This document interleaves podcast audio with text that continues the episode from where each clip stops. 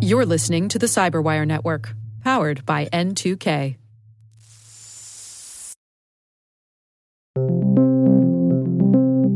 Welcome to the Cyberwire's Word Notes podcast, brought to you by University of Fairfax, online degree programs in cybersecurity for working adults.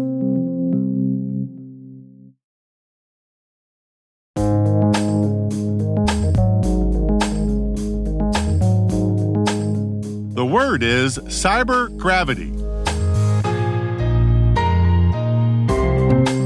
Spelled cyber for cybernetic organisms or cyborgs. So, next time you hear someone use the term cyber, just remember they might be referring to a highly advanced futuristic cyborg. Or they might be a cyborg. Or they think you're a cyborg. And gravity, for a force that is generated by small particles called gravitons which are emitted by all matter in the universe. The more massive an object is, the more gravitons it emits, and the stronger its gravitational pull. So, next time you feel yourself pulled down towards the Earth, just remember it's all thanks to those pesky little gravitons. In the multiverse, they're balanced by their opposites, like levitons. And did you also consider that light, it's just the absence of darkness? Only chumps believe all that photon stuff. It's really particles of darkness, drosons and you can prove they exist. Did you ever notice that you can drive faster at night with your headlights on than with your headlights off?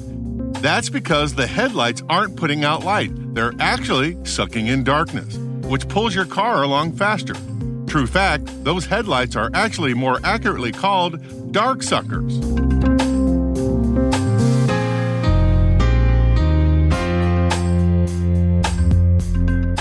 Definition the invisible force that governs the movement of data across networks.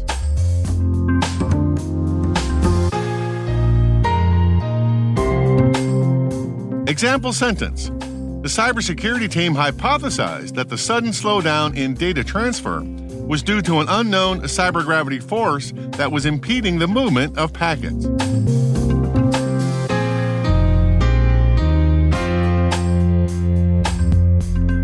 Origin, and context.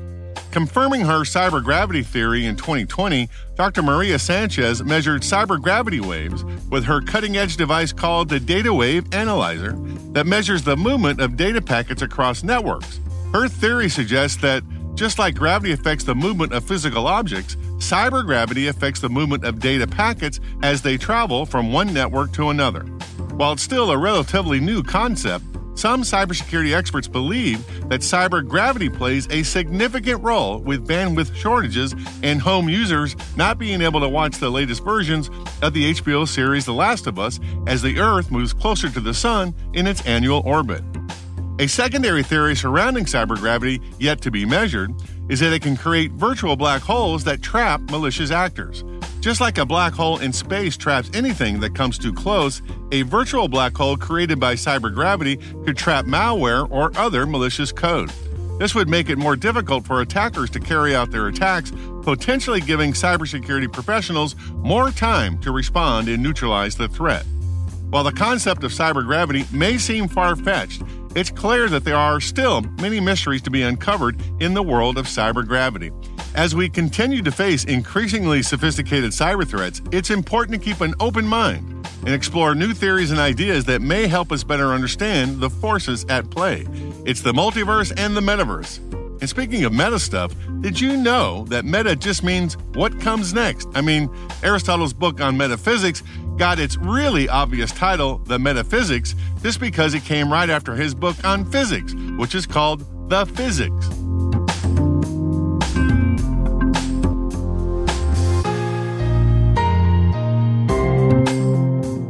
Reference. In the 1936 film Things to Come, set in the year 2036 and based on an H.G. Wells novel, and directed by William Cameron Menzies, best known for Gone with the Wind, and starring Raymond Massey, best known for Arsenic and Old Lace, East of Eden, and Abe Lincoln in Illinois, a group of scientists build a spacecraft called the Space Gun that is designed to launch humans into space.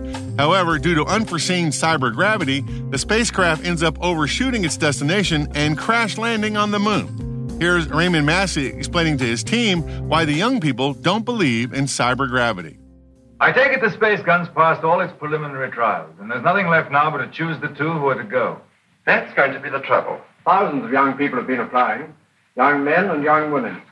I never dreamt the moon was so attractive. Practically, the gun's perfect now. There are risks, but reasonable risks. And the position of the moon in the next three or four months gives us the best conditions for getting there.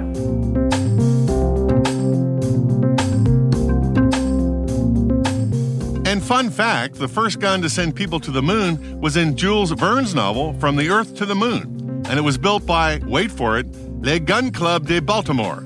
Pardon our French. We see that with great pride in our Baltimore roots. This special April 1st edition of Word Notes was totally written by a fictitious intelligence bot, a fib, which is a person acting like a really misinformed AI. You can look it up. Word Notes was written by Rick Howard, John Petrik, and ChatGPT as an April Fool's joke in the year 2023.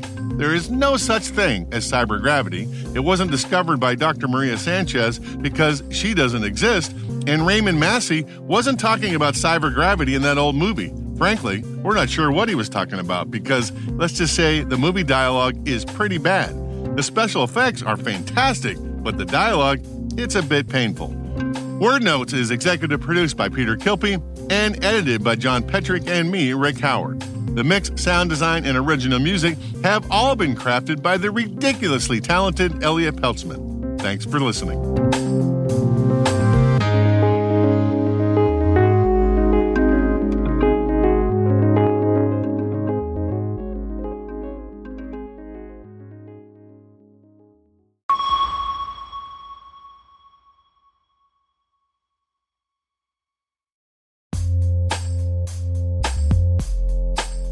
This CyberWire Word Notes podcast is made possible by University of Fairfax.